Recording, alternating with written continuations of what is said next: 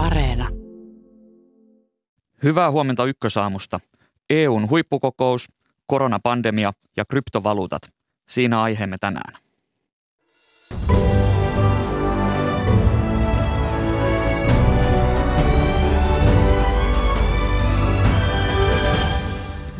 EU-maiden johtajat kokoontuvat tänään huippukokoukseen. Mitä linjauksia voimme odottaa esimerkiksi Venäjän suhteen? Siitä puhetta heti uutiskatsauksen jälkeen.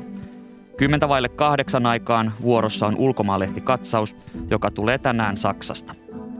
Koronatilanne heikkenee ja rokotuksiin toivotaan vauhtia. Koronatilanne aiheenamme 10 yli kahdeksan. Minkä takia kryptovaluuttoja hyödynnetään osana sijoitushuijauksia? Entä miten kryptovaluuttoihin voi sijoittaa turvallisesti? Tästä puhumme lähetyksen loppupuolella. Torstain kolumnisti on tiedetoimittaja ja terveysviestinnän tutkija Ulla Järvi. Minä olen Atte Uusinoka. Tervetuloa Ykkösaamun pariin. Studiossa on lähetystoimittaja Maria Skara. Hyvää huomenta. Hyvää huomenta. Minkälaisin uutisin aamu lähtee liikkeelle? Brysselissä järjestetään tänään EU-maiden johtajien huippukokous. Johtajien odotetaan keskustelevan muun muassa Ukrainan ja Venäjän välisestä tilanteesta, Valko-Venäjästä, koronapandemiasta ja energian hintojen noususta. Suomea kokouksessa edustaa pääministeri Sanna Marin. Ja tästä puhetta heti katsauksesi jälkeen. Euroopan keskuspankki kertoo tänään, miten se aikoo reagoida euroalueen kiihtyneeseen inflaatioon. EKP aikoo asteittain vähentää arvopaperiostojaan, mutta ohjauskorkoihinsa se ei koske. EKP on linjannut, että inflaatio saa ylittää 2 prosentin tavoitteen väliaikaisesti. Euroalueella marraskuun inflaatio saavutti kaikkien aikojen ennätyksensä 4,9 prosentilla. Täällä kotimaassa valtioneuvoston on tänään määrä päättää uusista rajoituksista maahantuloon. Tarkoitus on, että EUn ja Schengen-alueen ulkopuolelta saapuville ja täyden rokotussarjan saaneilta matkustajilta vaadittaisiin jatkossa myös alle 48 tuntia vanha negatiivinen koronatestitulos. Uuden vaatimuksen on tarkoitus astua voimaan ensi viikon tiistaina. Tiukennuksen taustalla on huoli koronaviruksen nopeasti leviävästä omikron-muunnoksesta.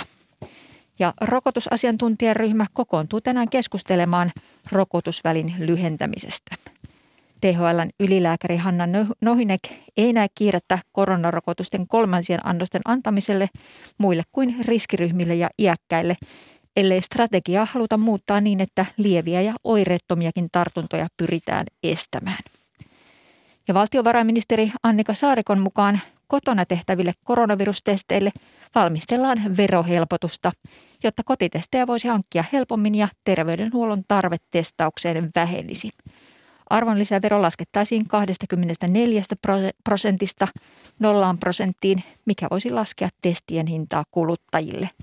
Tavoitteena on viedä esitys veronalennuksista eduskuntaan ensi viikolla. Ja Helsingin Sanomien teettämän kyselyn mukaan kokoomus on edelleen Suomen suosituin puolue. Kokoomusta äänestäisi yli 21 prosenttia vastaajista.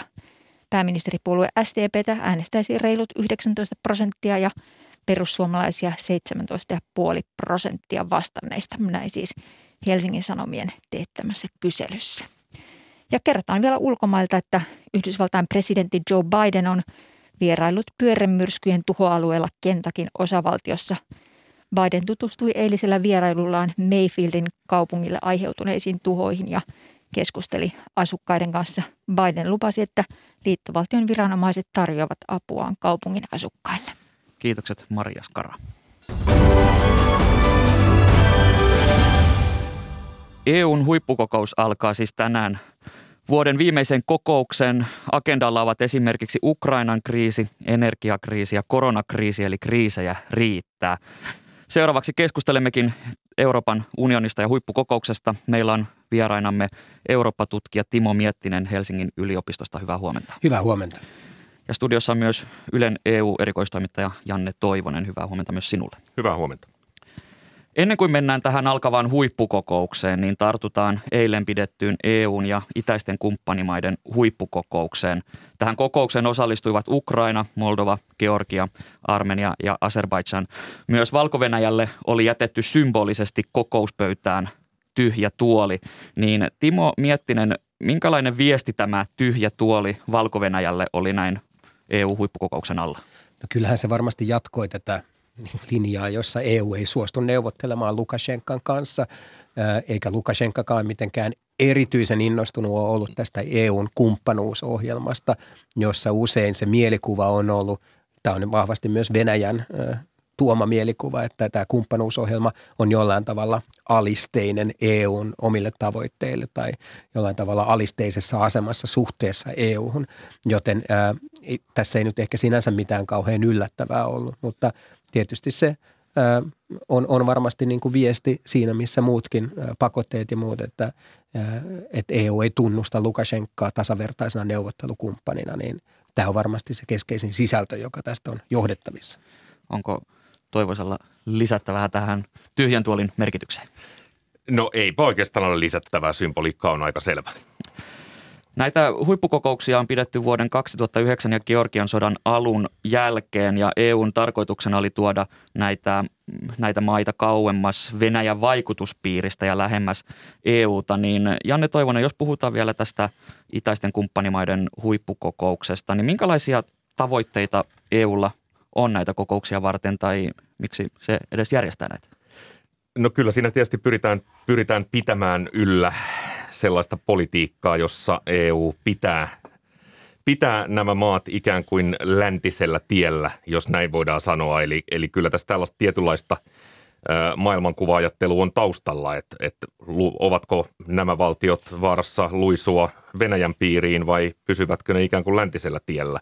Tässä tietysti mun nähdäkseni niin kuin ongelma EUn lähtökohdasta on ollut se, että, että toistaiseksi erilaisista syistä tietenkin niin näille maille ei ollut tarjolla selvää reittiä EU-hun, EU-jäsenyyteen. Eli tietysti se, se, se on siellä aina taustalla, se on se maali, mitä kohti mennään, mutta että aika paljon matkaa sinne vielä on. Eli EU voi tarjota tällaista erilaista vahvistamista yhteiskunnille. Ulkopoliittisen instituutin tutkija Rihor Nishikau totesi Helsingin Sanomille, että kukaan ei oikein tiedä, mitä tämän itäisen kumppanuuden kanssa tulisi tehdä. Ja hänen mukaansa vain Brysselin byrokraatteja lukunottamatta kukaan ei siis ole tähän kumppanuuteen täysin tyytyväinen. Ja kun tiedetään EUn tilanne, niin EU on kipuillut Venäjä-suhteensa kanssa, niin Timo Miettinen, miten tämä itäisen kumppanuuden kehittäminen voisi vaikuttaa EUn ja Venäjän suhteisiin? No kyllähän se on jo vaikuttanutkin, jos ajatellaan Ukrainan kriisiä 2014 ja Krimin kansainvälisoikeudellisesti laitonta miehitystä, niin kyllähän siinä tämä EUn Ukrainan kanssa valmisteleva assosiaatiosopimus oli hyvin keskeisenä taustatekijänä. Ja tämä on varmasti niin kuin yksi tekijä, joka on sitten luonut sellaista varovaisuutta näiden itäisen kumppanuuksien suhteen, että niissä on tällainen ikään kuin Venäjän kannalta jonkinlainen aggression elementti olemassa. Ja, ja tämä on varmasti niin kuin yksi keskeinen tekijä, joka on johtanut sellaiseen tietynlaiseen varovaisuuteen – koska EU:ssa tietysti se ajatustapa on se, että, että tämmöisen niin kuin taloudellisen kumppanuuden kautta niin luodaan ja, ja vahvistetaan myös niitä EUn omia arvoja ja, ja sellaista hyvää yhteiskunnallista, yhteiskunnallista kehitystä laajemmin. Mutta että kun tähän työkaluun on oltu sen jälkeen aika haluttomia tarttumaan, niin tämä on varmasti se keskeinen tekijä, minkä takia näitä ää, ikään kuin kaikki on jollain tavalla vähän tyytymättömiä tähän tilanteeseen. Siirrytään sitten tähän päivään. Eli tänään siis alkaa EUn huippukokous ja Venäjä on siirrellyt joukkoja Ukrainan läheisyydessä ja sitten on puhuttu mahdollisesta Venäjän hyökkäyksestä Ukrainaan. Eilen Ukrainan presidentti Volodymyr Zelenski on kiitellyt Twitterissä siitä, miten paljon Ukraina on saanut tukea sotilaallista uhkaa vastaan. Niin Janne Toivonen, EU-erikoistoimittaja, miten hankala kysymys tämä Ukraina ja Venäjän kriisi on EUlle? Se on ikään kuin aika hankala lisä tähän jo entuudestaan koko ajan vaikeampaan suuntaan menneeseen Venäjä-suhteeseen. Sinänsä en vielä oikein usko, että EUssa nyt ihan oikeasti ajatellaan, että Venäjä käynnistäisi ainakaan minkäänlaista suurimittaista hyökkäystä Ukrainaan. Eli varmasti tässä vaiheessa nyt sitten valmistellaan asetelmia – annetaan Venäjälle vakava varoitus siitä, mitä voi tapahtua, jos se Ukrainan hyökkää. Eri asia on tietysti, että miten se Venäjään sitten oikeasti vaikuttaa. Tästä EUn huippukokouksesta ainakin ennakkotietojen perusteella odotetaan mahdollisesti yhteistä ulostuloa koskien Venäjän roolia tässä Ukrainan kriisissä.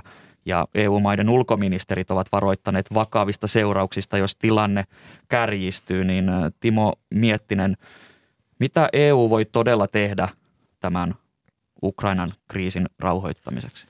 No, tämä on hyvä kysymys, koska kun puhutaan tämmöisistä kovan turvallisuuden kysymyksistä, niin EU ei tietysti itsessään ole se kaikista merkittävin toimija, vaan meillä on ennen kaikkea NATO-yhteistyö ja sitten meillä on yksittäiset maat, joilla on tätä toimintakykyä. Mutta EUlla sinänsä, kun meillä ei ole mitään nopean toiminnan joukkoja tai sotilaallista suorituskykyä, niin kyllä EU-rooli on nähdäkseni kahtalainen. Ensinnäkin kyse on, on toimien koordinoinnista ja jonkinlaisen yhteisen tilannekuvan luomisesta.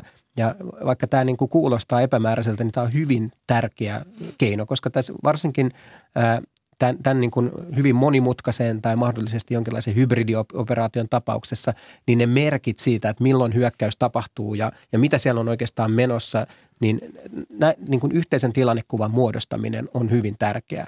Toinen on sitten ennen kaikkea nämä talouspakotteet ja, ja niiden valmistelu.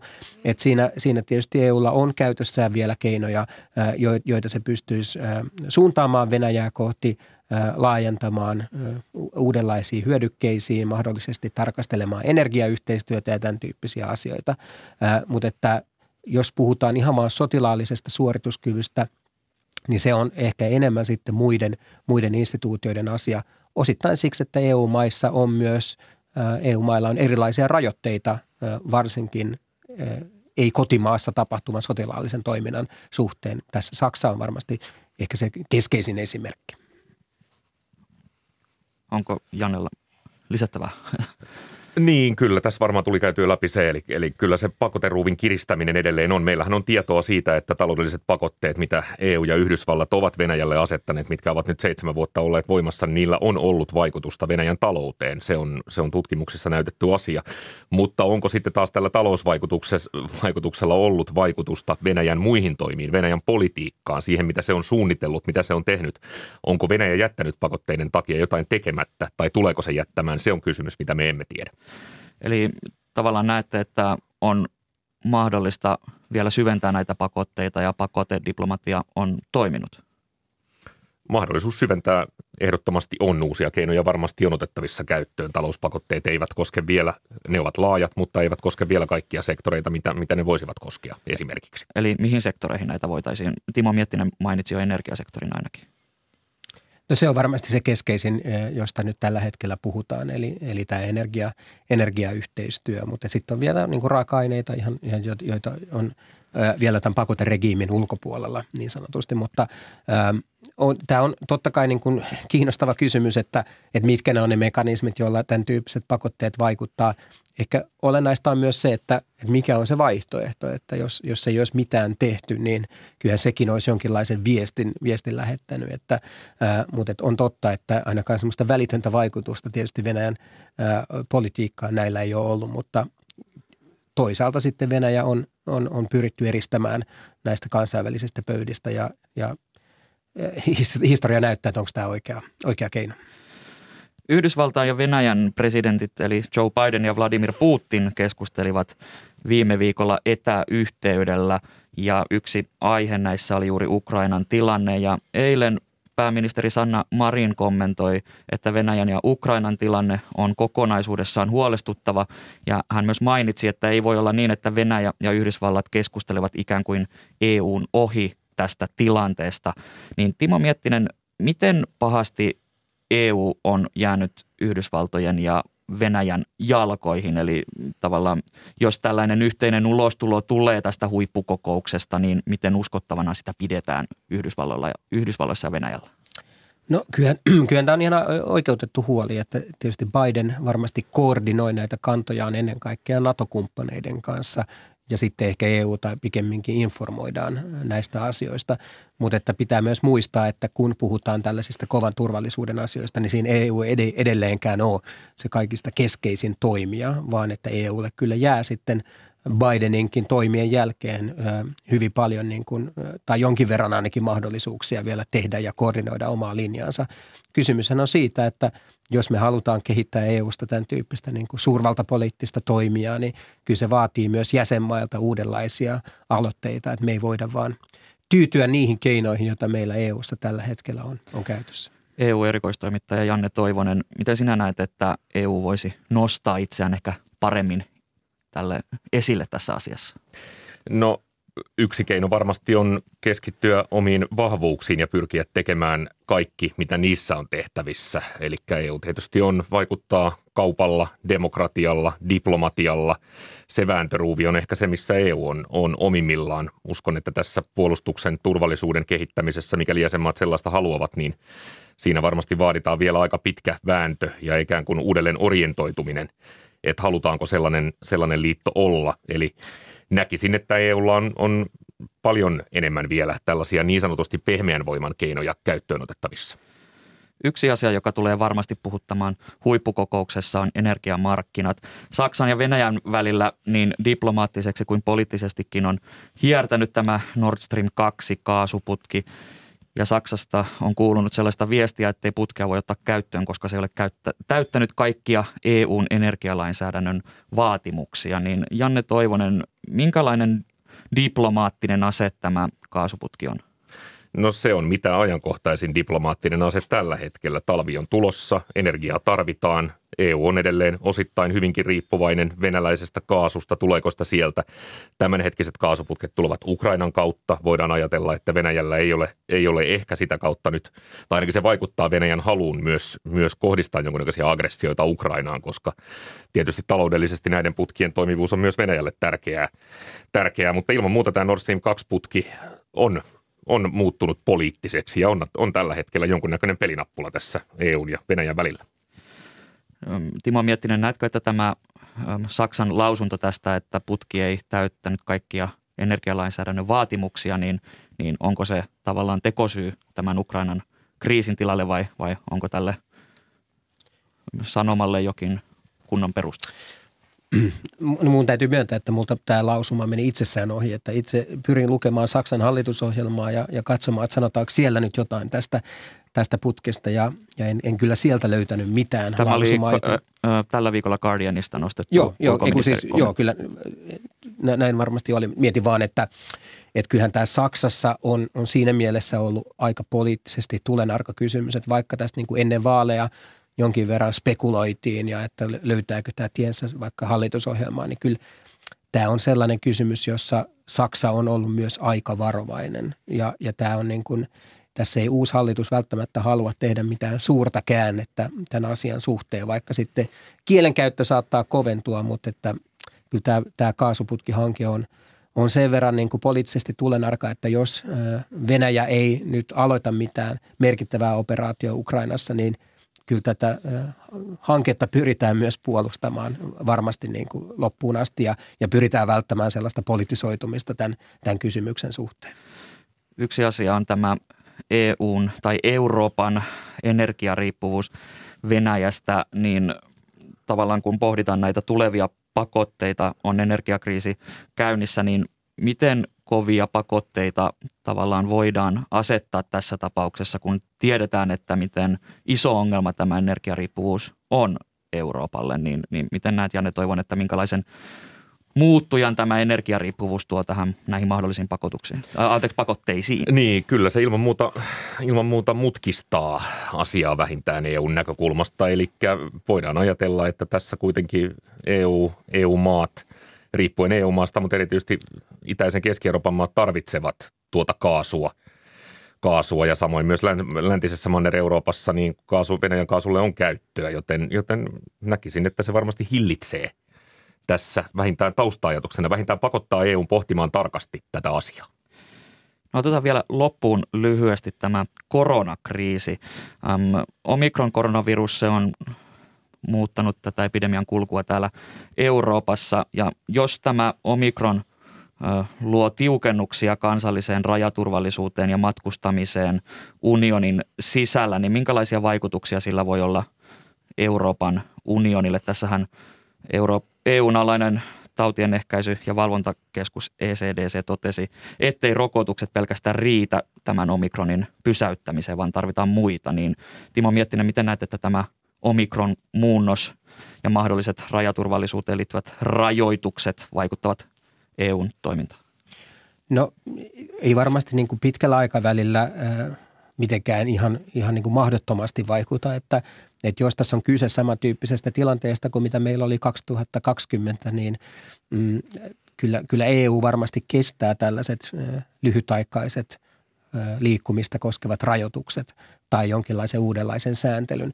Ää, kysehän on siitä, että nyt EU:ssa varmasti pyritään koordinoimaan jonkin verran myös esimerkiksi niitä ehtoja, että millä ehdoin esimerkiksi EUn koronapassi on, on voimassa. Ja tässä on sitten mailla ollut hieman erityyppistä ää, näkemyseroa tai erityyppisiä tulkintoja sen suhteen, että onko esimerkiksi kolmas ää, rokotus, vaaditaanko se mahdollisesti tämmöisen niin kuin koronapassin ää, voimassa oloon. Ja, ja, ja tässä on niin kuin eri mailla erilaisia käytäntöjä ja, ja voi olla, että me ollaan sellaisessa tilanteessa, että me ei löydetä välttämättä EUn sisälläkään täysin yhtenäistä tulkintaa siitä, että tämä on kuitenkin asia, joka rajaturvallisuus kuuluu tietyssä määrin niin kuin kansalliseen kompetenssiin, mutta että itse uskon, että ei tällä niin kuin välttämättä pitkän aikavälin vaikutuksia näillä niin kuin lyhytaikaisilla matkustusrajoituksilla ole. Tänään illalla, illalla olemme viisampia siitä, että mitä sieltä huippukokouksesta sitten tulee.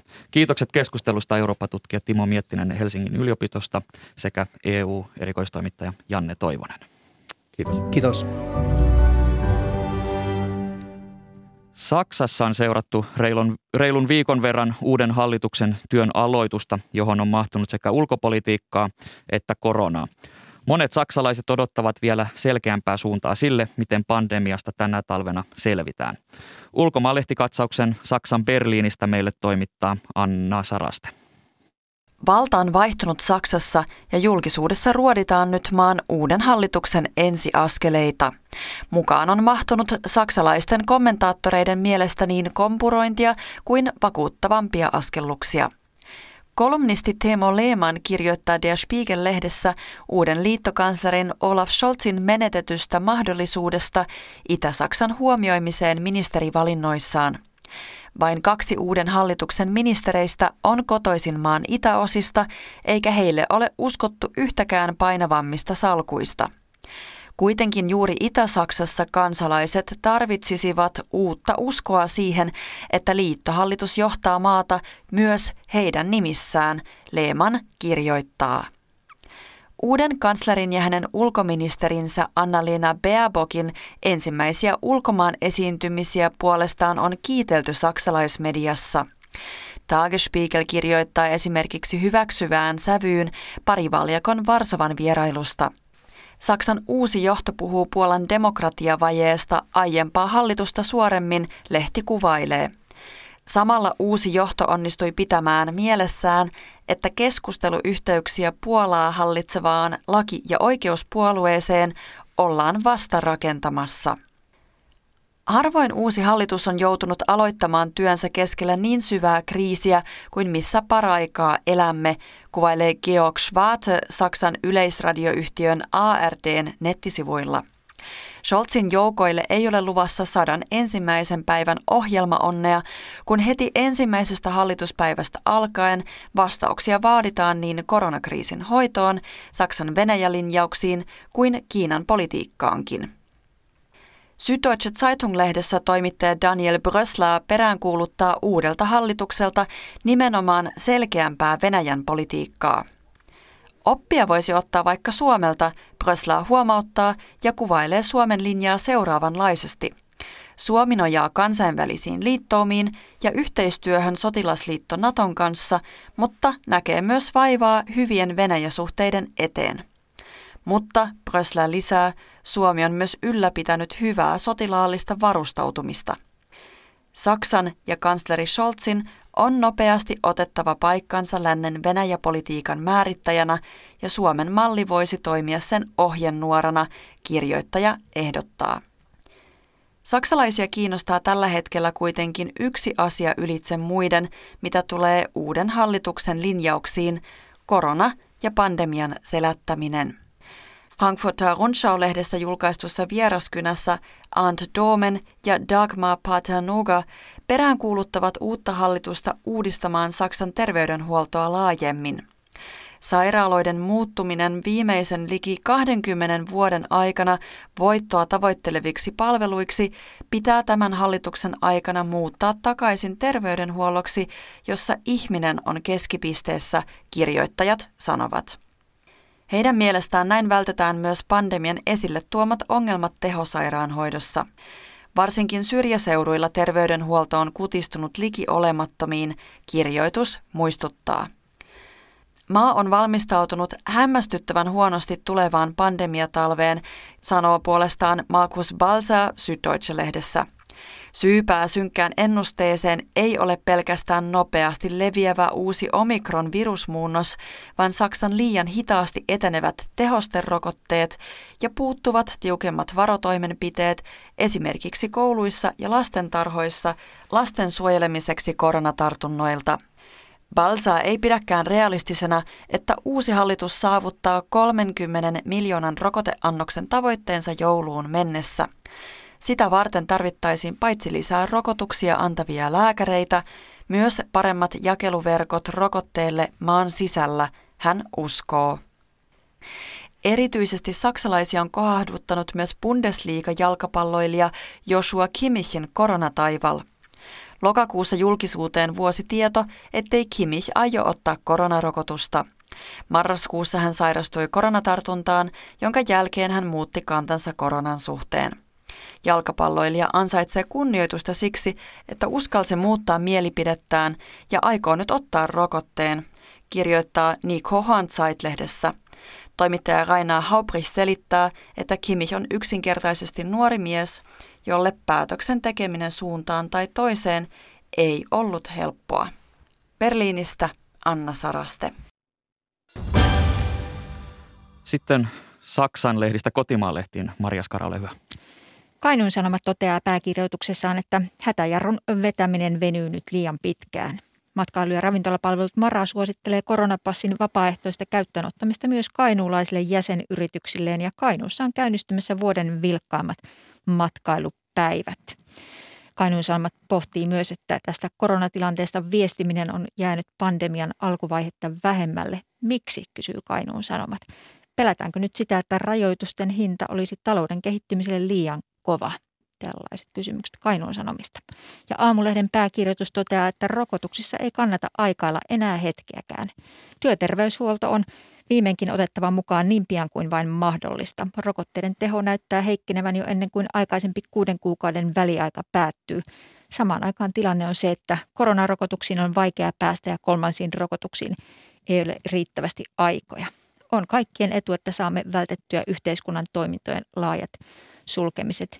Nyt on aika toimia, kirjoittaa Aamulehti. Helsingin Sanomien pääkirjoitus ottaa koronatilanteeseen näkökulmaa aluevaalien kautta tai aluevaaleihin koronatilanteen kautta. Aluevaalit järjestetään suunnitelmien mukaisesti 23. joulukuuta, kertoi oikeusministeriön vaalijohtaja Arto Jääskeläinen tiistaina. Kuntavaalit päätettiin viime keväänä siirtää kuusi viikkoa ennen vaalipäivää. Jääskeläisen mukaan Suomen tilanne on nyt kuitenkin aivan erilainen, koska rokotekattavuus on korkea. Vaalijohtajan optimismia voi ihailla, mutta siihen on vaikea yhtyä, kirjoittaa Helsingin Sanomat. Kuntavaalien siirto tehtiin keväällä pikavauhtia THLn yliampuvaan ennusteeseen vedoten. Nyt aluevaalit ollaan pitämässä, koska niitä ei olla siirtämässä. Jos oikeusministeriön toiminnasta haluaa jotain johdonmukaisuutta löytää, niin sen näyttää olevan suunnittelemattomuus, kirjoittaa Helsingin Sanomat.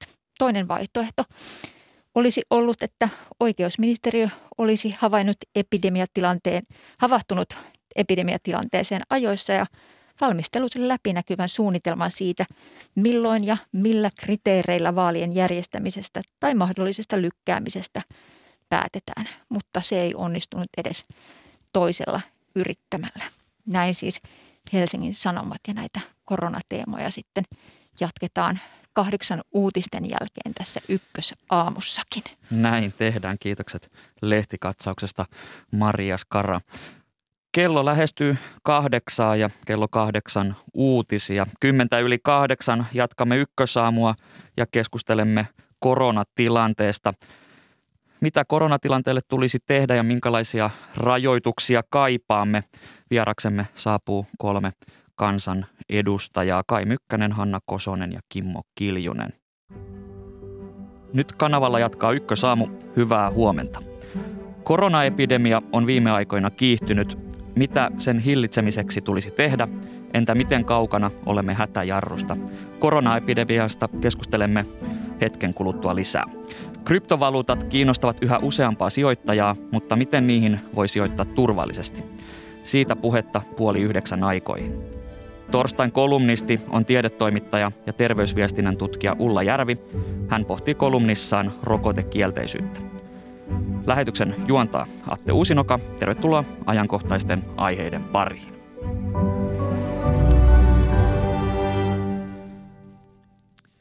Nyt puhumme siis koronaepidemiasta ja puhelimessa on Helsingin ja Uudenmaan sairaanhoitopiirin infektiosairauksien ylilääkäri Asko Järvinen. Hyvää huomenta. Hyvää huomenta. Millainen HUSin alueen erikoissairaanhoidossa on tällä hetkellä tilanne tämän koronaepidemian johdosta? Niin jos me katsotaan tätä HUS-alueen tartuntamääriä, niin nehän on nousseet aika jyrkästi, että kolmes viikossa voi sanoa, että päivittäiset tapausmäärät on noin kaksinkertaistuneet.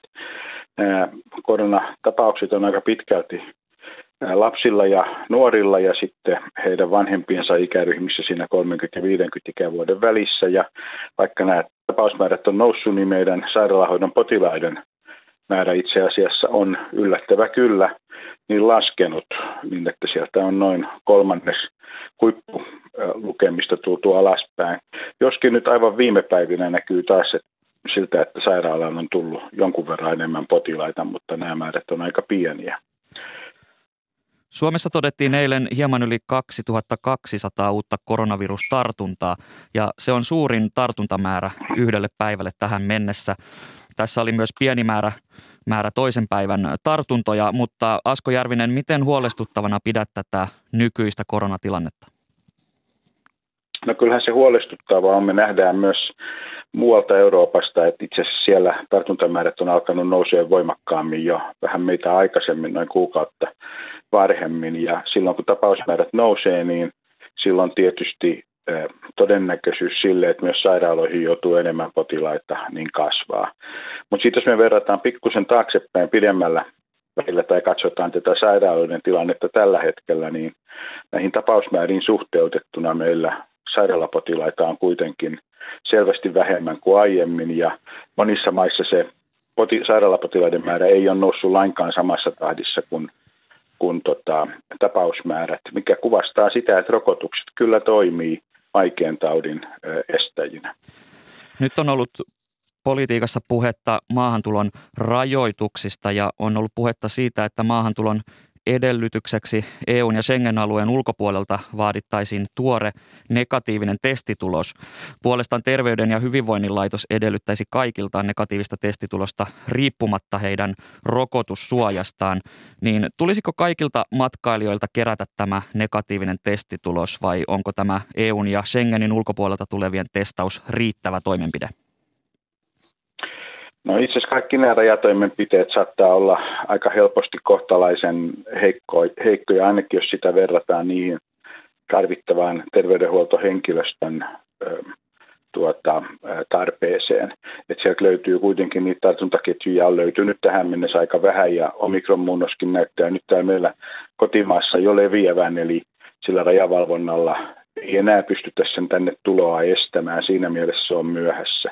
Mutta toki jos pystytään välttämään se, että sieltä ei tulisi tai tulisi mahdollisimman vähän uusia alkavia tartuntaketjuja, niin, niin silloin niillä saattaisi olla merkitystä sille, että miten korkea huippu ja miten nopeasti saavutetaan. Mutta kyllä tämän rajavalvonnan teho kaiken kaikkiaan niin on osoittautunut yllättävän heikoksi ja se perustuu aika pitkälti siihen, että ihmiset tartuttaa jo ennen kuin oireita tulee. Että kyllä, kyllä ehkä se merkittävin tekijä on se, että matkalta tulevat, niin heidän pitäisi itse osata varoa sit muita kontakteja matkalta tulon jälkeen. Minne nämä resurssit rajalta pitäisi sitten suunnata, jos näyttää siltä, että, että rajalla olevat toimenpiteet eivät oikein hillitse tätä epidemiaa?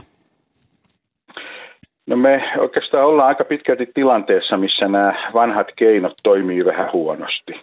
Eli kun sekä deltavirus, mutta ennen kaikkea nyt vielä tämä omikrovirus on hirveän paljon nopeammin leviäviä ja nopeammin tarttuvia, niin me tiedetään, että myöskään tartunnan jäljityksen keinoin ei pystytä oikeastaan käytännössä kovin paljon tartuntaketjuihin vaikuttamaan. Että kyllä tällä hetkellä varmaan rokottaminen ja sitten se, että me tuota, varaudutaan sitten niiden rokottamattomien potilaiden ja sitten niiden potilaiden hoitoon, joilla tämä tauti kaikesta huolimatta rokotusten lävitsekin tulee, niin on varmaan ne kaikista tärkeimmät keinot tällä hetkellä.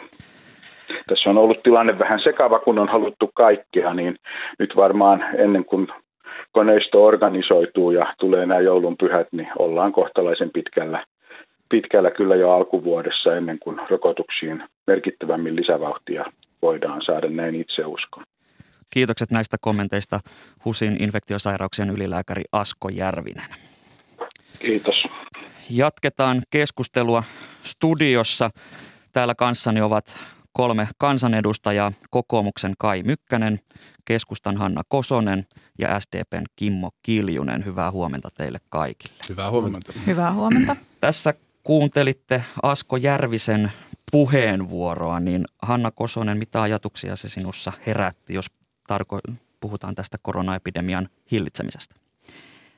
Kyllä on tosi tärkeää, että saadaan tämä rokotekone niin sanotusti liikkeelle. Eli nythän äh, on lähinnä keskitytty näihin ykkös-kakkosrokotteisiin ja, ja me, jotka odotamme niitä kolmannen rokotuksen saamista, niin ollaan tässä vähän odoteltukin sitä, että milloin pystyisi aikaa varaamaan. Ja olisi tosi tärkeää, että, että kolmatta rokotusta aletaan tosi voimallisesti antamaan. Ja vielä tietenkin niin kuin kaikki, jotka vaan ykkös-kakkosrokotusta tarvitsee, niin heille annetaan todellakin se mahdollisuus rokotemääristähän tämä ei ole kiinni, eli 2,5 miljoonaa rokotetta on varastoissa ja sitten joka viikko tulee 300 000 rokotetta Suomeen. Eli, eli kysymys on vaan siitä tahdista, kaikki voimat käyttöön siihen.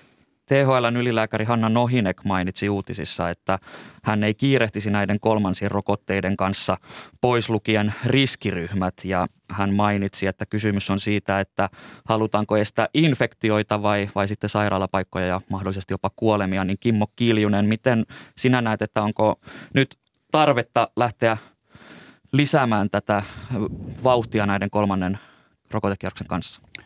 Tässähän oli asiantuntija äänessä äsken Asko Järvinen ja myöskin viittaatte asiantuntija THLn puolelta. Mehän olemme poliittisia toimijoita, jotka joudumme enemmän reagoimaan siihen, mitä asiantuntijat näitä arvioivat. Jos on ristiriitaisia näkemyksiä, niin, niin tietysti me jo ollaan vähän niin kuin hankalassa asetelmassa, mutta kyllä mä itse näkisin sen sillä tavalla, että tämä ristiriita saattaa tulla enemmän siitä, että nämä epidemiologit, niin kuin THLn edustajat on, lähtevät liikkeelle siitä suurimmat riskit sitten järjestelmän kapasiteetin kannalta ja jopa sitten näiden hyvin vakavien sairauksien osalta ovat tässä niissä, jotka on kokonaan rokottamattomia. Meitä on vielä lähes 20 prosenttia niitä. Ja, ja tässä taas Asko Järvinen toi esille sitä seikkaa, että kyllä tämä leviämisen pysäyttäminen ja, ja että ylipäätään, että ei pääse mihinkään massiiviseen koronatartuntojen määrään, niin silloin tämä kolmas rokote on välttämätön, koska tämä kaksi, kaksi rokotustakaan ei estä tämä omikronia siinä on vähän nyt kysymys siitä, miten tämä, missä painopiste on, mutta kyllä se ykköspainopiste on siinä, että rokotesuojaan on panostettava. Se oli Asko Järvisen selkeä viesti. Kai Mykkänen.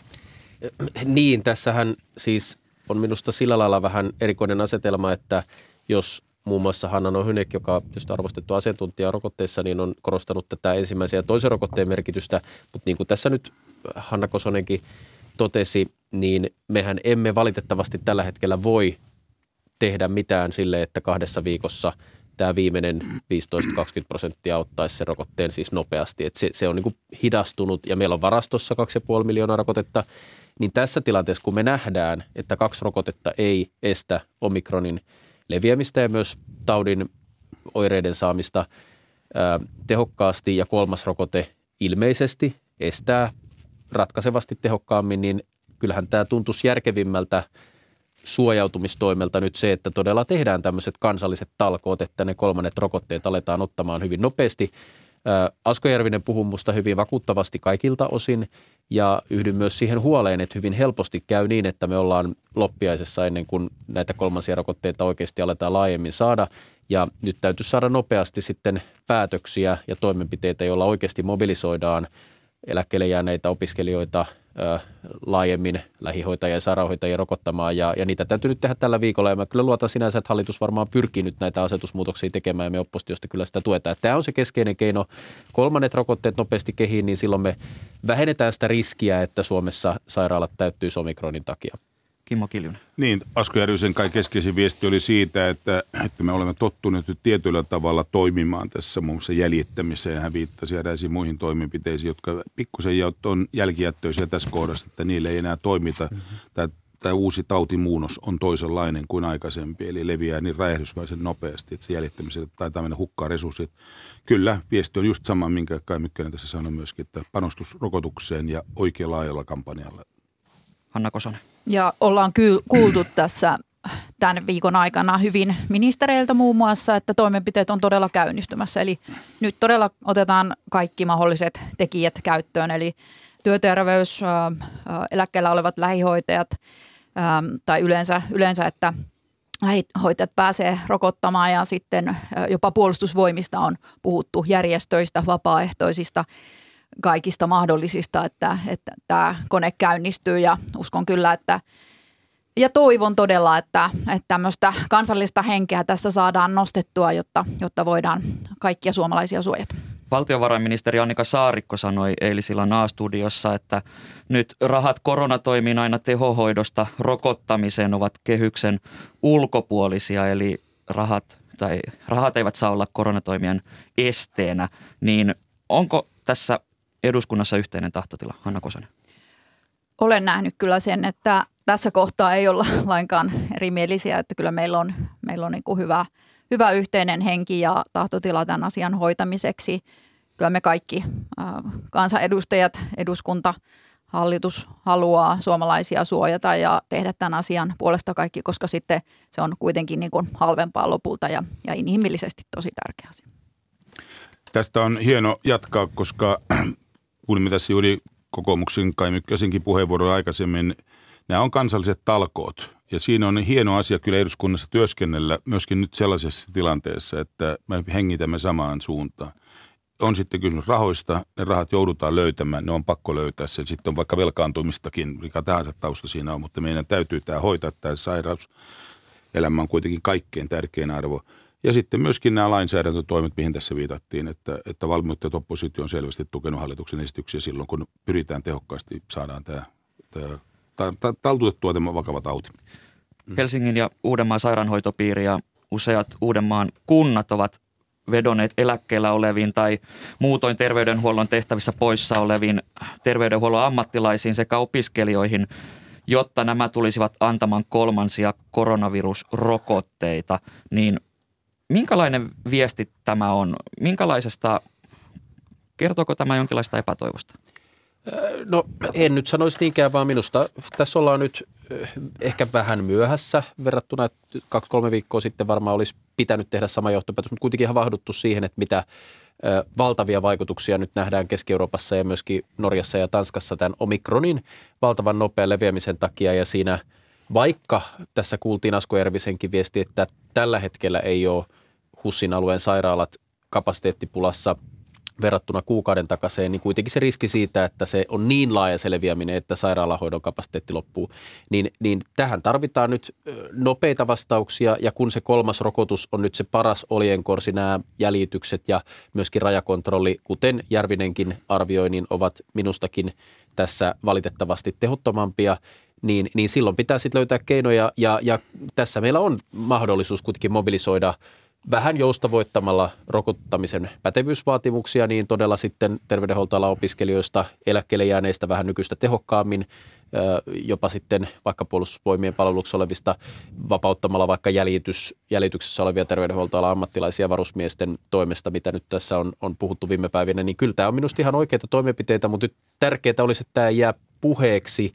Joulupyhät on tulossa aivan ovella ja, ja nyt olisi tärkeää, että tehdään sitten päätöksiä, koska sitä mä hieman pelkään, että jos, jos viikon päästä todetaan, että mitään merkittävää ei ole tapahtunut ja kuten Asko Järvinen sanoi, että ollaan sitten hyvin ensi vuoden puolella ennen kuin alkaa näkyä kolmansia rokotteet lain, niin sitten tässä tulee vähän sellainen latistuminen, että ei näköjään Suomi pysty ryhdistäytymään. Hanna Kosonen, miten näet, että tätä rokottamista tulisi nopeuttaa? Juuri aikaisemmin mainituilla toimenpiteillä, mitä hallitus on jo tässä ulos tullut, että, että, että tulee tapahtumaan. Toki, toki sääntelykin pitää olla kunnossa siihen nähden, mutta en olisi siitä niin huolissani myöskään, että, että, että tota, vaikka eduskunnan niin sanottu joululomakin saattaisi alkaa, mutta eihän se ala. Eli kyllähän me tullaan istumaan myös, myös tuossa joulun välipäivinä ja, ja varmaan tammikuunkin puolella, että kyllä tämä kaikin tavoin pitää, pitää saada kuntoon, mutta, mutta tässä tärkeintä on se, että rokotetaan kaikki, jotka vaan rokotuksen ottaa vastaan, olipa se sitten kolmas, toinen tai ensimmäinen rokote. Tässä tuotiin esille se seikka, että lähdetäänkö liian myöhään liikkeelle tämän omikronin suhteen. Tämä on vaikea sanottaa niin räjähdysmäisesti muuttunut tämä tilanne ja kasvu, kasvu tapahtuu tämän uuden, uuden virus, virusmuunnoksen seurauksena kyllä vastuuministeri Krista Kiuru on tästä pitkin syksyä varoittanut. Hän on ollut hyvin, hyvin tarmokkaasti tässä sanomassa, että tietysti organisaatiot on hitaita, niin ei taidu ihan tulla, tulla mukana. Ja, ja hän käytti tässä hyvin jämäkän puheenvuoron myöskin siitä, millä tämä rokote, rokottamiskampanja saadaan nyt vakavasti käynnistettyä. Ja siinä on hirveän tärkeää, että, että yhdyn siihen, mitä tässä on sanottu. Pelkät puheet ei nyt tässä auta, tarvitaan näitä toimia. Kyllä – Minulla on sen verran salattuakin tietoa tässä, että hallituksella on tulossa esityksiä nyt ihan, ihan kiireesti se Kai meillä eduskunnassakin ole vähän tietoa siitä, että me varaudutaan myöskin joulun välipäivinä kokoontumaan, jos tässä on tarve siihen. Ja, ja sillä tavalla me kyllä ollaan ta- yhteisessä talkoissa mukana, että ei se ainakaan eduskunnasta jää kiinni tämän asian jouduttaminen. Minkälaista salaista tietoa siellä on? Lähinnä se, että tässä on valmiutta toimia nyt ja luoda sitä uutta kapasiteettia tähän rokottamiseen. Ja siinä on sitten näitä erilaisia vaihtoehtoja, mitä tässä on ilmassakin ollut, että näitä käydään läpi. Näitä joutuu vähän miettimään, että mitkä niistä on tehokkaimpiakin näistä konsteista, jos nopeasti to- tuodaan, toimitaan, niin varmaan nämä on nämä eläkkeellä olevat – lääkärin taustaiset ihmiset, joilla on jo valmius tehdä sitä välittömästi. Me nimittäin iäkkäämmät ihmiset ollaan myöskin aktiiviväestö, jos sikseen tulee, että, että ei pidä, pidä niin unohtaa sitä, että se osaaminen olisi kadonnut silloin, jos ihmiset yli 65-vuotiaita. Heitä on selkeä, että opiskelijat on varmasti yksi. Ja sitten iso kysymys ihan takuna nämä lähihoitajat, jotka tekee joka tapauksessa hoivatyötä, niin heille pienellä lisäkoulutuksella niin, tai lisätreenauksella, niin tämä rokottaminen mm. varmaan sujuu. Eli, eli tämä, kun lähihoitajan rokotusoikeus oli voimassa vielä vuonna 2017, niin näet, että se tulisi mahdollisesti palauttaa? No teitä, täällä on vaihtoehtoja monia. Tässä on monia, monia vaihtoehtoja, mutta tuo on nyt tietysti yksi vaihtoehto. Kai Mykkänen. Niin, kyllä mä luulisin, että se ainakin tässä niin kuin väliaikaisesti hmm. on, on, on palautettava ja kun siinä on valmis malli, se on koeteltu, niin, niin luulisin, että hallituksen kannattaa sitä vakavasti harkita, mutta olen toiveikas nyt sitten, mitä tässä kollegat sanoivat, että lähipäivinä tullaan asetusmuutoksia sitten eduskuntaan esittelemään ja me niitä kyllä hyvässä yhteistyössä olemme valmiita edistämään, niin kuin tässä on todettu.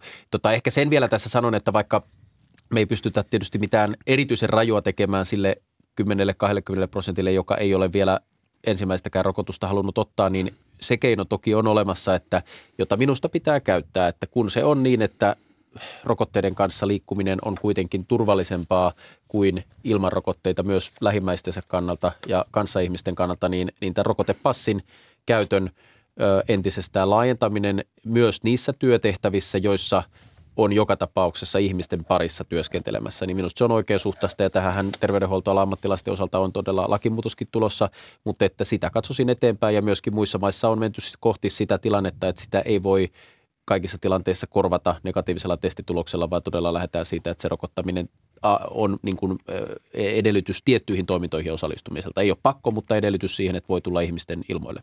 Hanna Kosonen. On tosi helppo olla samaa mieltä Mykkäsen kanssa.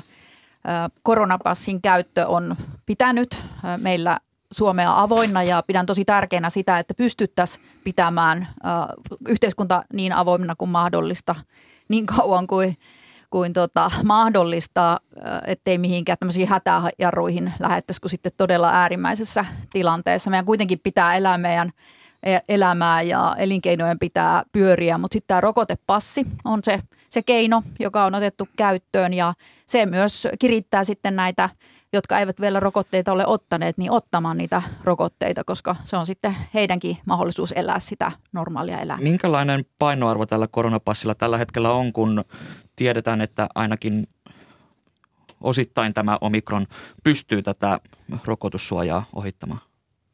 No kyllä kuitenkin tietysti täytyy muistaa, että en mä usko, että Hanna Nohynek THLstä siinä on täysin väärässä, että totta kai kahden rokotteen suoja on jo merkittävä asia. Siis varsinkin sairaalaan joutumisen kannalta, mutta myös sen kannalta, että kuinka vahvoja oireita tulee, kuinka paljon levittää. Että, että kyllä sillä niin kuin iso merkitys on, että ei nyt kokonaan unohdeta sitä. No tässä eilisessä A-studiossa valtiovarainministeri Saarikko nosti esiin kotitesteille nollaverokannan, niin Kimmo Kiljunen, millainen kannustin tämä on, että näetkö, että tällainen veroluokan alentaminen kannustaisi ihmisiä ostamaan ja tekemään näitä kotitestejä nykyistä enemmän? Kaikkia konsteja tietysti voi käyttää ja tuo voi olla yksi konsti. Onko kotitestit sitten se vastaus näissä asioissa? Niin se on tietysti tilanteessa varmasti voikin olla, erityisesti matkoilta, ulkomaan matkoilta tultaessa, niin tämä olisi hyvä testata saman tien itsensä. Eli, eli kyllä näissä tilanteissa ollaan, mutta että kyllä varmaan se isoin kysymys on, on tämä rokotesuojan saaminen. Tästä puhutte tästä eh, koronapassista, niin kyllä me pian ollaan siinä tilanteessa, että siinä koronapassissa täytyisi olla se kolmaskin rokotus.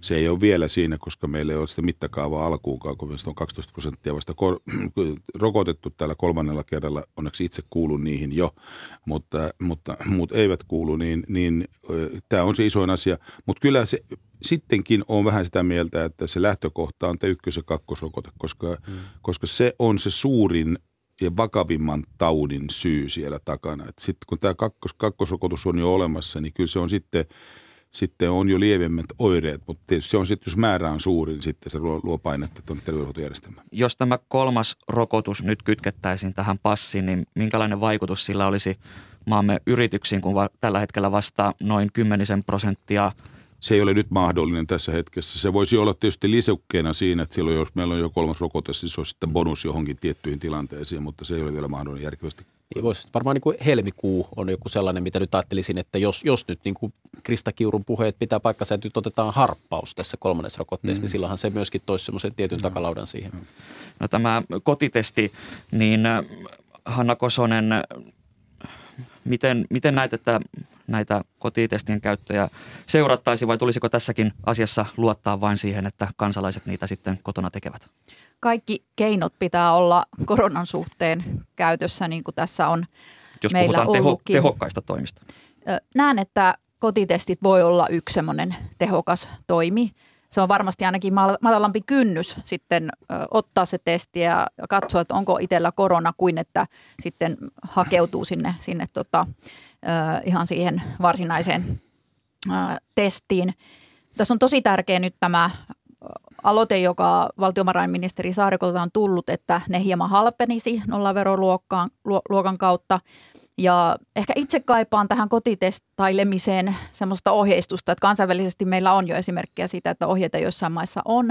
Ja musta siihenkin olisi hyvä saada semmoiset niin säännöt. Me suomalaiset tykkäämme noudattaa sääntöjä ja ja itsekin tykkään noudattaa sääntöjä, niin tässä olisi hyvä, että olisi sellaiset reunaehdot, että miten toimitaan. Että meillähän eduskunnassa esimerkiksi jokainen tekee aamulla sen kotitestin ja sitten voi sinne saliin tulla äänestämään, jos, jos se on puhdas. Tähän keskustelun loppuun vielä lyhyt kierros koskien hätäjarrua. Hätäjarrulla siis voisi mennä kiinni esimerkiksi, esimerkiksi kuntosalit ja teattereihin tulisi rajoituksia ja koronapassikin menisi jäihin. Ja yksi tämän hätäjarrun kriteereistä on esimerkiksi tämä kantokyky sairaalahoidossa, niin Hanna Kosonen lyhyesti, miten kaukana näet, että olemme tästä hätäjarrusta? No toivon, että tosi kaukana, koska pidän tätä sääntelyä tämän hätäjarrun jälkeen sitten niin kuin huonona. Se ei noudata eikä, eikä kohtele yhdenvertaisesti eri elinkeinoja terveysturvallisuuden kannalta. Kimmo Kiljunen. No tämä hätäjoudut-termi on vähän hankala monille kansalaisille ehkä sitä vielä edes ymmärrä. Kysymys on vain siitä, että silloin näistä alueellista toimista siirrytään valtakunnallisiin toimiin ja toinen ulottuvuus on tietysti, että otetaan kokousrajoitukset käyttöön, liikkumisrajoituksiakin saatetaan ottaa mitä tahansa. Tämä on, vaan palataan siihen vain aikaisempaan tilanteeseen. Kyllä on itsestään selvää, että se on ainoastaan siis hätätilanne. Hätäti, hätäjarru on nimeltään sinimmäisen mukaisesti näin. Pitäisi välttää niin pitkälle kuin mahdollista. Huomattavasti kalliimpi keino kuin erittäin rajukin mobilisointi rokottamisen nopeuttamiseksi. Että kyllä tämä on ensisijainen tämä rokottaminen. Kiitokset keskustelusta kokoomuksen Kai Mykkänen, SDPn Kimmo Kiljunen ja keskustan Hanna Kosonen.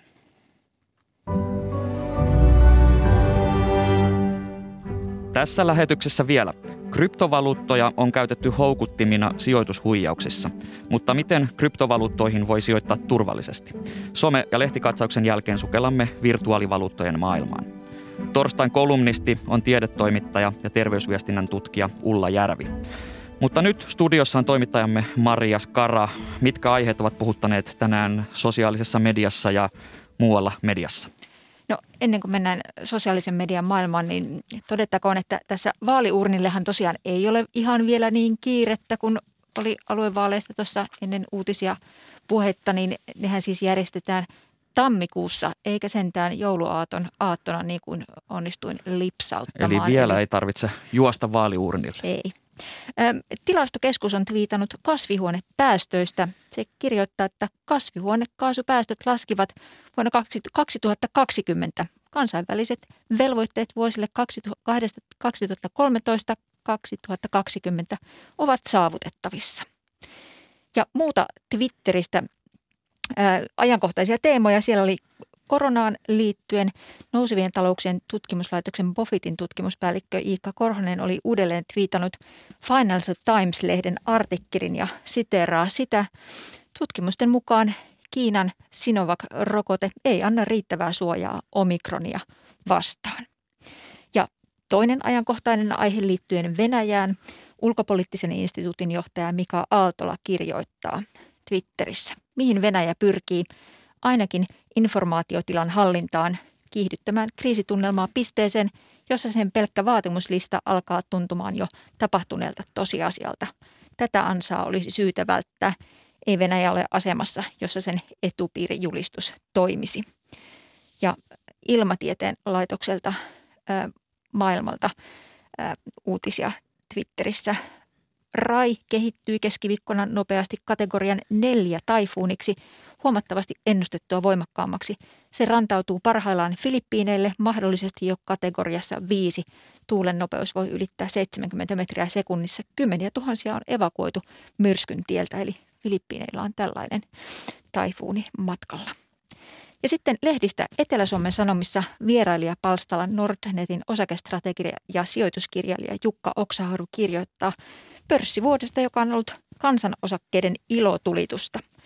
Laajasti omistetut kansanosakkeet ovat tuottaneet tänä vuonna keskimäärin selvästi paremmin kuin Helsingin pörssi kokonaisuudessaan. Kotitaloudet ovat siis näyttäneet perävaloja ammattisijoittajille. Euroclearin tilastojen mukaan suomalaiset omistavat vuoden alussa nuppiluvulla mitattuna eniten Nordean, Nokian, Fortumin, Elisan Sammon, UPM 10, Wärtsilän, Nesteen, Finnairin ja Outokummun osakkeita. Yksi selitys näille kansanosakkeiden suotuisalle tuotekehitykselle on ollut se, että suomalaiset kotitaloudet ovat uskoneet Nokian käänteeseen. Jukka Oksahoiru kirjoittaa myös, että hajautus on muistuttanut tärkeydestään ja lisäksi, että realismin nimissä sijoittaminen ei ole ikuista ruusuilla tanssimista. Osinkotuotto palaa näillä lukemilla inflaation tulessa ja sijoittajan todellinen reaalivarallisuuden kasvu riippuu kurssikehityksestä. Siksi, siksi sijoittajan on pohdittava, mitkä yritykset pystyvät siirtämään inflaation vaikutukset asiakkailleen ilman ostojen ja tilausten menettämistä tällaisessa hinnoitteluvoimassa voimasta syklisiä yrityksiä ei tunneta. Näin osakestrategi Jukka Oksaharju Etelä-Suomen Sanomissa. Kiitokset Maria. Krypto- eli virtuaalivaluutat tuntuvat olevan suosituimpia kuin koskaan aiemmin. Niitä mainostetaan katukuvassa, niiden perusteella nimetään urheilustadioneita ja media kertoo nopeasti arvonsa moninkertaistavista valuutoista. Näihin sisältyy myös riski. Ylen MOT-toimitus kertoi tällä viikolla sijoitushuijauksista, joissa sijoittaja luulee sijoittavansa kryptovaluuttoihin, mutta näihin suunnatut rahat sujahtavatkin rikollisten taskuihin. Miksi rikolliset hyödyntävät kryptovaluuttoihin sijoittamista osana huijauksiaan? Entä miten kryptovaluuttoihin voisi sijoittaa turvallisesti? Haastattelin aiemmin Suomen kryptovaluuttayhdistys Konsensus ryn hallituksen puheenjohtajaa Toni Heiskasta, jonka mukaan huijauksiin sorrutaan äkkirikastumisen halun ja uutuuden viehätyksen takia. Bitcoin ja muiden kryptovaluuttojen suosio on tällä hetkellä kasvussa, niin myös sitten rikolliset päätyvät eri tavoin yrittämään hyödyntää tätä tilaisuutta, eli käytännössä tätä suosiota. Eli meillä on kiinnostava, uusi, merkittävä, kasvava, vaikuttava ilmiö, kun me puhutaan näistä kryptovaluutoista. Ja sitten nämä rikolliset ikään kuin tulee siinä imussa mukaan. Että se on niin kuin hyvin valitettavaa tällä hetkellä ja pilaa sitten niin kuin ylipäätänsä bitcoinin ja muiden tämmöisten legitteen kryptovaluuttojen mainetta, mainetta sitten erilaiset huijaukset, joita on valitettavan paljon liikenteessä. Huijareita on ollut läpi ihmiskunnan historiaa ja ne huijarit ei tule todennäköisesti ikinä lopettamaan huijaamista. Et tietynlaiset huijaukset loppuu sitten siinä vaiheessa, kun ihmiset lopettaa lankeamasta niihin huijauksiin. Ja äh, se, se sitten vaatii ikään kuin sivistystä ja äh, ymmärrystä äh, siitä, että mitkä on niin riskin paikkoja ja vaaran paikkoja. Ja nämä huijarit tosiaan on kiinnostunut näistä kryptovaluutoista nyt, koska tämä on suosittu kasvava ilmiö, joka on myös uusi ja monelle niin kuin tuntematon, vaikeasti ymmärrettävä ilmiö. Ja sen takia ne huijarit nyt tällä sitten tätä pyörii. Sitten mitä tulee taas niin kuin Bitcoin ja Ethereumiin ja näihin muihin kryptovaluuttoihin, jotka ikään kuin toimii avoimen koodin kautta ja sitten myös avoimen tilikirjan kautta. Eli ne on itsessään hyvin huonoja työvälineitä rikollisille. Eli mieti, että jos olisit rikollinen ja haluaisit käyttää vaikka bitcoinia tai ethereumia omiin rikollisiin transaktioihin, niin kaikki siirrot jäisi avoimeen kaikkien nähtäville olevaan tilikirjaan ikuisiksi ajoiksi sehän on niin kuin, kun jättäisi jäljet suorastaan niin kuin pankkikeikan jälkeen siitä, että minne sitten matka. Se olisi, se olisi niin kuin typerä siirto rikollisilta käyttää näitä itse Bitcoin ja Ethereum kryptovaluuttoja, mutta sen sijaan sitten näihin niin kuin kryptovaluuttojen nimillä meneviin huijauksiin nämä rikolliset yleensä tuppaa ottaa ne uhrin eurot ja pakenemaan niiden kanssa.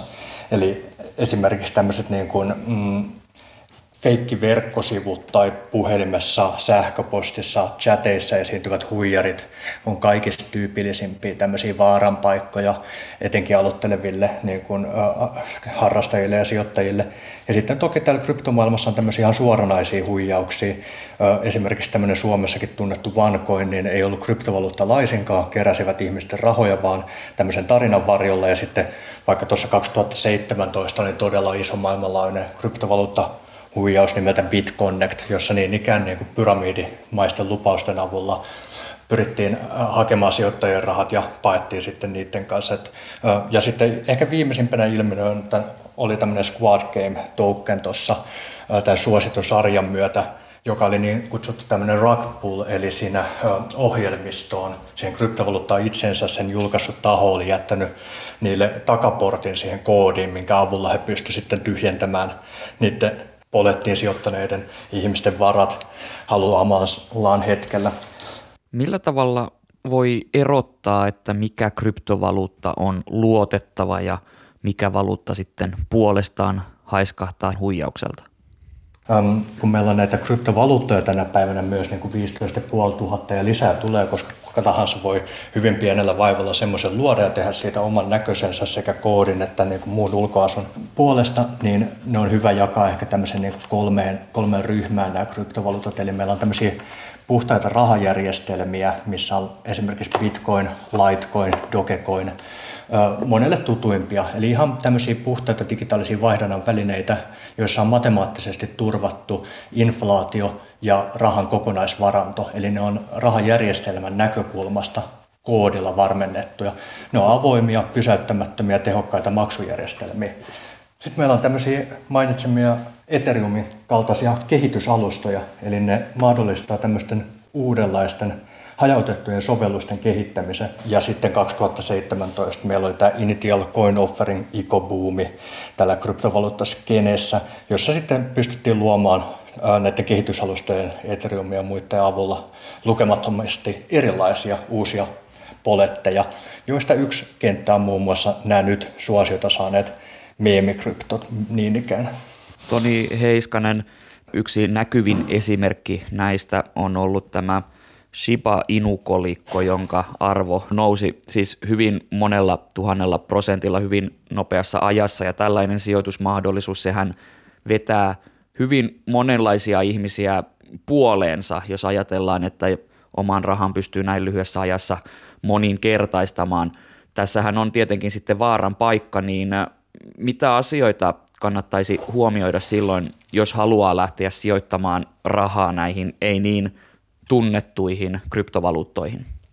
Tässä on niin kuin erittäin monia vaaran paikkoja, koska äh, kun olen itse pyörinyt 5-6 vuotta nyt tässä kryptovaluuttakentässä ja äh, nähnyt, miten se on ensinnäkin kasvanut todella merkittävästi vuosien varrella, niin sitten samaan aikaan on nähnyt sen, että silloin kun tämä niin kuin ala alkaa niin, kuin niin sanotusti kuumenemaan, eli sitä huomiotaan enemmän kuin muina aikakausina, niin silloin sitten yleisimmin myös tämmöiset niin kuin uudet aloittelevat sijoittajat ja käyttäjät saa halu lähteä mukaan. Ja sitten heillä on yleensä niin kuin ykkösmotiivina nimenomaan tuo niin kuin, halu rikastua, joku voisi sitä jopa niin kuin ahneudeksi kutsua. Ja silloin yleisin vaaran paikka on tämmöinen maniaan ostaminen, eli ostetaan silloin kun kurssit on jo noussut merkittävästi, eli silloin ollaan ikään kuin hitusen myöhässä, jos sanotaan, että vaikka tämä Shiba Inukin jossain hurjimmillaan pysty kuukauden aikana moninkertaistuu, niin ei sitä välttämättä kannata ihan silloin niin kuin ostaa, kun kaikki muut on jo sitä niin sanotusti ostanut. Ehkä tuohon samaan niin kuin pointtiin jatkona turvallisuuden näkökulmasta olisi tosi tärkeää, että ei anna tunteille valtaa. Että nimenomaan tämä ahneus ja pelko turmelee sitten sitä sijoittajaa siinä mielessä, että kun nämä on hyvin volatiileja, nämä kryptovaluutat johtuen siitä, että ne on myös todella pieni ja nopeasti kasvava markkina, niin silloin kun hinnat liikkuu nopeasti ylöspäin ja nopeasti alaspäin myös, niin se, että sä sitten teet tunnepohjaisia sijoituspäätöksiä, niin se on tyypillisesti varma tapa hävitä rahansa. Että vähintään tämä niin kuin, oman ahneuden ja pelon käsittely ja niin kuin taustatyön tekeminen hyvissä ajoin – ennen sijoituspäätöksen tekemistä on niin kuin tapa välttää pahimmat sudenkuopat, eli nämä huijaukset ja tämä maniaan ostaminen. Mistä Toni Heiskanen tämä kertoo, että nyt katukuvassa näitä kryptovaluuttoja ja niihin liittyviä palveluita mainostetaan yhä enemmän, tai ainakin, ainakin siltä tuntuu, että niihin mainoskampanjoihin panostetaan nyt paljon enemmän? Se johtuu myös jälleen kerran siitä, että tämä aihe on koko ajan ajankohtaisempi ja kiinnostavampi. Mutta sitten esimerkiksi mitä nämä katumainokset voidaan jakaa aika lailla kahteen kategoriaan. Siellä on finanssivalvonnan luvanalaisia yrityksiä, esimerkiksi suomalaisia palveluntarjoajia, jotka mainostaa katukuvassa kryptovaluuttapalveluitaan, joka on siis täysin lainmukaista ja myös finanssivalvonnan hyväksyvää toimintaa.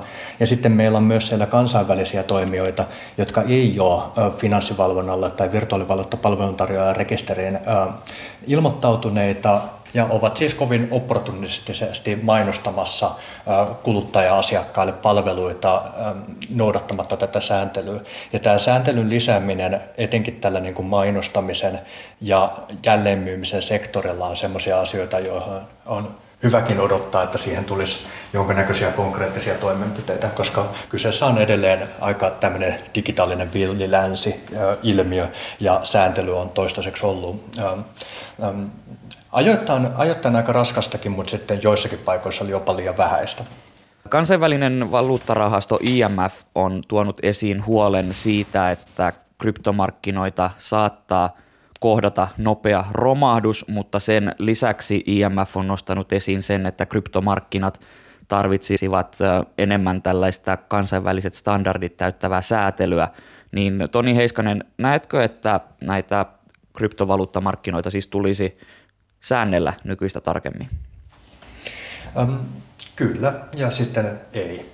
Eli kryptovaluuttamarkkinoita tulee säädellä nimenomaan kuluttajasuojan näkökulmasta näitä huijauksilta sekä myös instituutioita ja vakavasti ää, niin kuin perinteisten sijoittajien mielestä.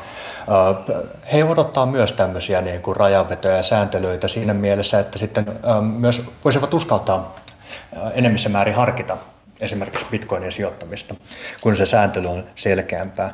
Sitten mitä tässä IMF on ottanut kantaa, niin äm, se on ikään kuin taas tämmöinen negatiivinen asia, jonka minä omassa mielessä pystyn kääntämään kokemuksen kautta positiiviseksi. He nimittäin ovat huolissaan siitä, että yhä useampi valtionhallinto tuli seuraamaan tätä El Salvadorin esimerkkiä, missä he ottaa ähm, joko dollarin rinnalle äh, bitcoinin äh, tai jonkun muun krypton, tai sitten kokonaan korvaavat oman valuuttansa kryptolla, ne kutsuu tätä tämmöiseksi kryptonisaatioksi. Ja esimerkiksi silloin vuonna 2016-2017, kun itse aloin enemmissä määrin näihin tutustumaan, niin ei siellä ollut lainkaan minkäänlaista puhetta siitä, että valtion kokoiset instituutiot olisi kiinnostuneita kryptoista. Saati, että IMF olisi huolissaan kryptoista. Eli tämä on niin kuin ensinnäkin merkki siitä, että tämä ilmiö on saavuttanut tietynlaisen huomiopisteen. Siellä IMFllä oli tosiaan muutama yleinen tämmöinen aloite, jota he haluavat edustaa, ja yksi on tämmöinen virtuaalivaluuttojen palveluntarjoajien yhteinen säätely. Eli esimerkiksi vaikka Suom, Euroopan alueella, Suomessa ja Portugalissa on näille palveluntarjoajille hyvin erilainen säätely, ja se sitten aiheuttaa tämmöisellä avoimilla maailmanlaajuisilla markkinoilla epätasa-arvoista niin kuin toimintaa näiden palveluntarjoajien välillä sekä myös sitten kuluttajille erilaisia sääntöjä, niin näihin on yhteiset, yhteiset pelisäännöt, jotka on reilut, niin hyväkin, että semmoiset olisi tulossa.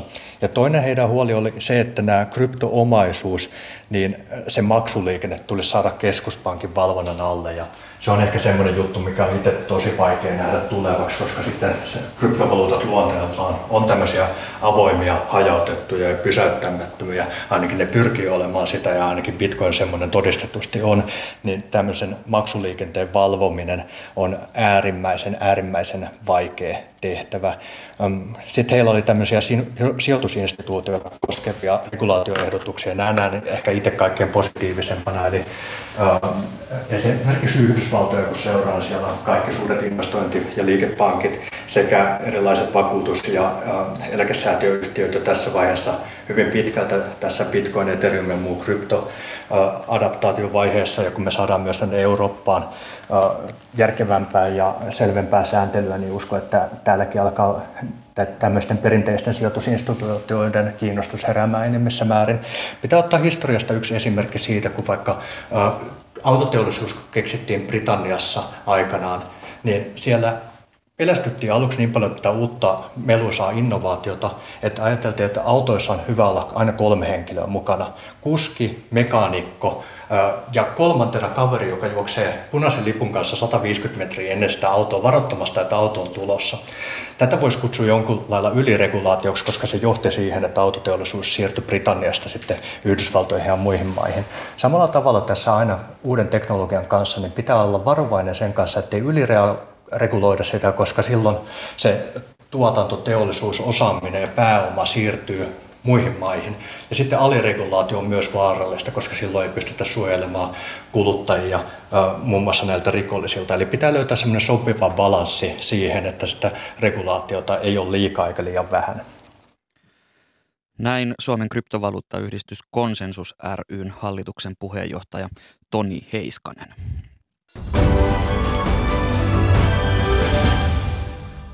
Torstain kolumnisti on tiedetoimittaja ja terveysviestinnän tutkija Ulla Järvi. Hän kysyy, voiko enää mikään kääntää rokotuskielteisen pään. Viime päivinä moni tavallinen ihminen on uskaltautunut kertomaan, miten selviytyi takaisin elävien kirjoihin teosastolta. Yle nyt kertoo, miten vakava COVID-19-tauti vei hyväkuntoisen, mutta ulkomaan komennuksella olleen rokottamattoman helsinkiläispoliisin yli kuukaudeksi teholle nukutukseen. Heräämisen jälkeen 55-vuotias mies pystyy liikuttelemaan vain varpaitaan. 25 kilon käsipainot vaihtuivat puolen kilon painoihin. Miksi terveet työikäisetkin sairastuvat vakavasti? Eivätkö he vain yrittäneet tarpeeksi? Nykyisin monet terveyskulut vakuuttavat, miten oikeat elämäntavat mukaan aina suojaisivat COVID-19 tartunnalta. Elimistön omaa puolustuskykyä voi vahvistaa ostamalla tiettyjä tuotteita tai verkkokursseja tai oikeita kirjoja. Erityisen suuri painoarvo annetaan sisäiselle voimalle, joka tuottaa iloa, valoa ja vapautta. Tämä saavuttaminen on luonnollisesti vaikeaa, joten sairastuminen koronaa voidaan aina tulkita ihmisen omaksi epäonnistumiseksi. Henkisyyttä korostavien piirien kietoutuminen koronasalaliittoihin ei ole mikään ihme, koska molemmat suuntaukset korostavat yksilön vapautta ajatella ja tehdä omat johtopäätöksensä. Osa suomalaisista ei välttämättä vieläkään tunnista, kuinka monilla koronakriitikkojen väitteillä on yhteyksiä salaliittoteorioihin. Marraskuussa brittiläinen Guardian sanomalehti kirjoitti laajasti joogapiirien koronakriittisyydestä. Artikkelissa pohdittiin myös yhteiskuntaluokan merkitystä maailmankuvan muodostumisessa. Kuuluminen hyvin koulutettuun ylempään keskiluokkaan on vain vahvistanut ihmisten ylemmyyden tunnetta myös koronaa kohtaan. Sairastuminen ja etenkin kuolemat on nähty epäterveellisesti elävien, huonosti koulutettujen ylipainoisten ja vanhojen ihmisten väistämättömänä kohtalona. Vaikka osa joogaohjaajista on jo julkisesti irtautunut koronan kieltävistä ryhmittymistä, ehtivät he tartuttamaan epäilevän ilmapiirin seuraajiensa keskuuteen. Jos ihminen on jo parisen vuotta uskonut estävänsä koronatartunnan tietyillä elämäntavoilla, eikä ole itse sairastunut, oma kokemus vain vahvistuu. Niinpä rokotteen ottaminen voidaan mieltää painostuksen edessä lannistumiseksi. Suomessa rokotuskattavuus on perinteisesti ollut korkea ja viranomaisten jakamaan tietoon on luotettu. Koronakriisi on osoittanut, miten tätä luottamusta voidaan horjuttaa yllättävän nopeasti ja monella yhteiskunnan tasolla. Koronakieltäjät kohdistavat mediaan, viranomaisiin ja poliittisiin päättäjiin jatkuvaa viestipommitusta. Sosiaali- ja terveysministeriöltä on esimerkiksi vaadittu asiakirjoja todisteeksi SARS-CoV-2-viruksen eristämisestä – kun sellaisia ei kysyjille lähetetty, pidettiin tätä osoituksena siitä, ettei virusta olisi eristetty. Syksyllä kansanedustajille lähetettiin viesti, jossa vaadittiin perusteluja sille, miksi koronapassi ja rokotus ovat tarpeellisia. Kysymyksiä oli 30 ja niille viitteitä yhteensä 37. Jokainen voi ymmärtää, ettei tuollaiseen kirjeeseen kukaan ehdi vastaamaan. Sitä paitsi sosiaalinen media on monesti osoittanut, että jos joku suostuu koronakielteille vastaamaan, vaaditaan yhä lisää perusteluja uusiin kysymyksiin. Kysymyksillä ja kymmenillä lähdeviitteillä viestit ja kirjoitukset saadaan näyttämään päteviltä, jopa tieteelliseltä. Kyse on kuitenkin ilmiöstä, jota sanotaan kirsikan poiminnaksi, cherry picking. Valitaan sellaisia kohtia tieteellisestä artikkelista, jotka miellyttävät omia näkemyksiä tai sopivat omien päämäärien ajamiseen. Niitä sitten viljellään omissa puheissa, somepäivityksissä ja kirjoituksissa. Samalla luotetaan siihen, ettei yleisö ehdi tai osaa selvitellä todellisia faktoja.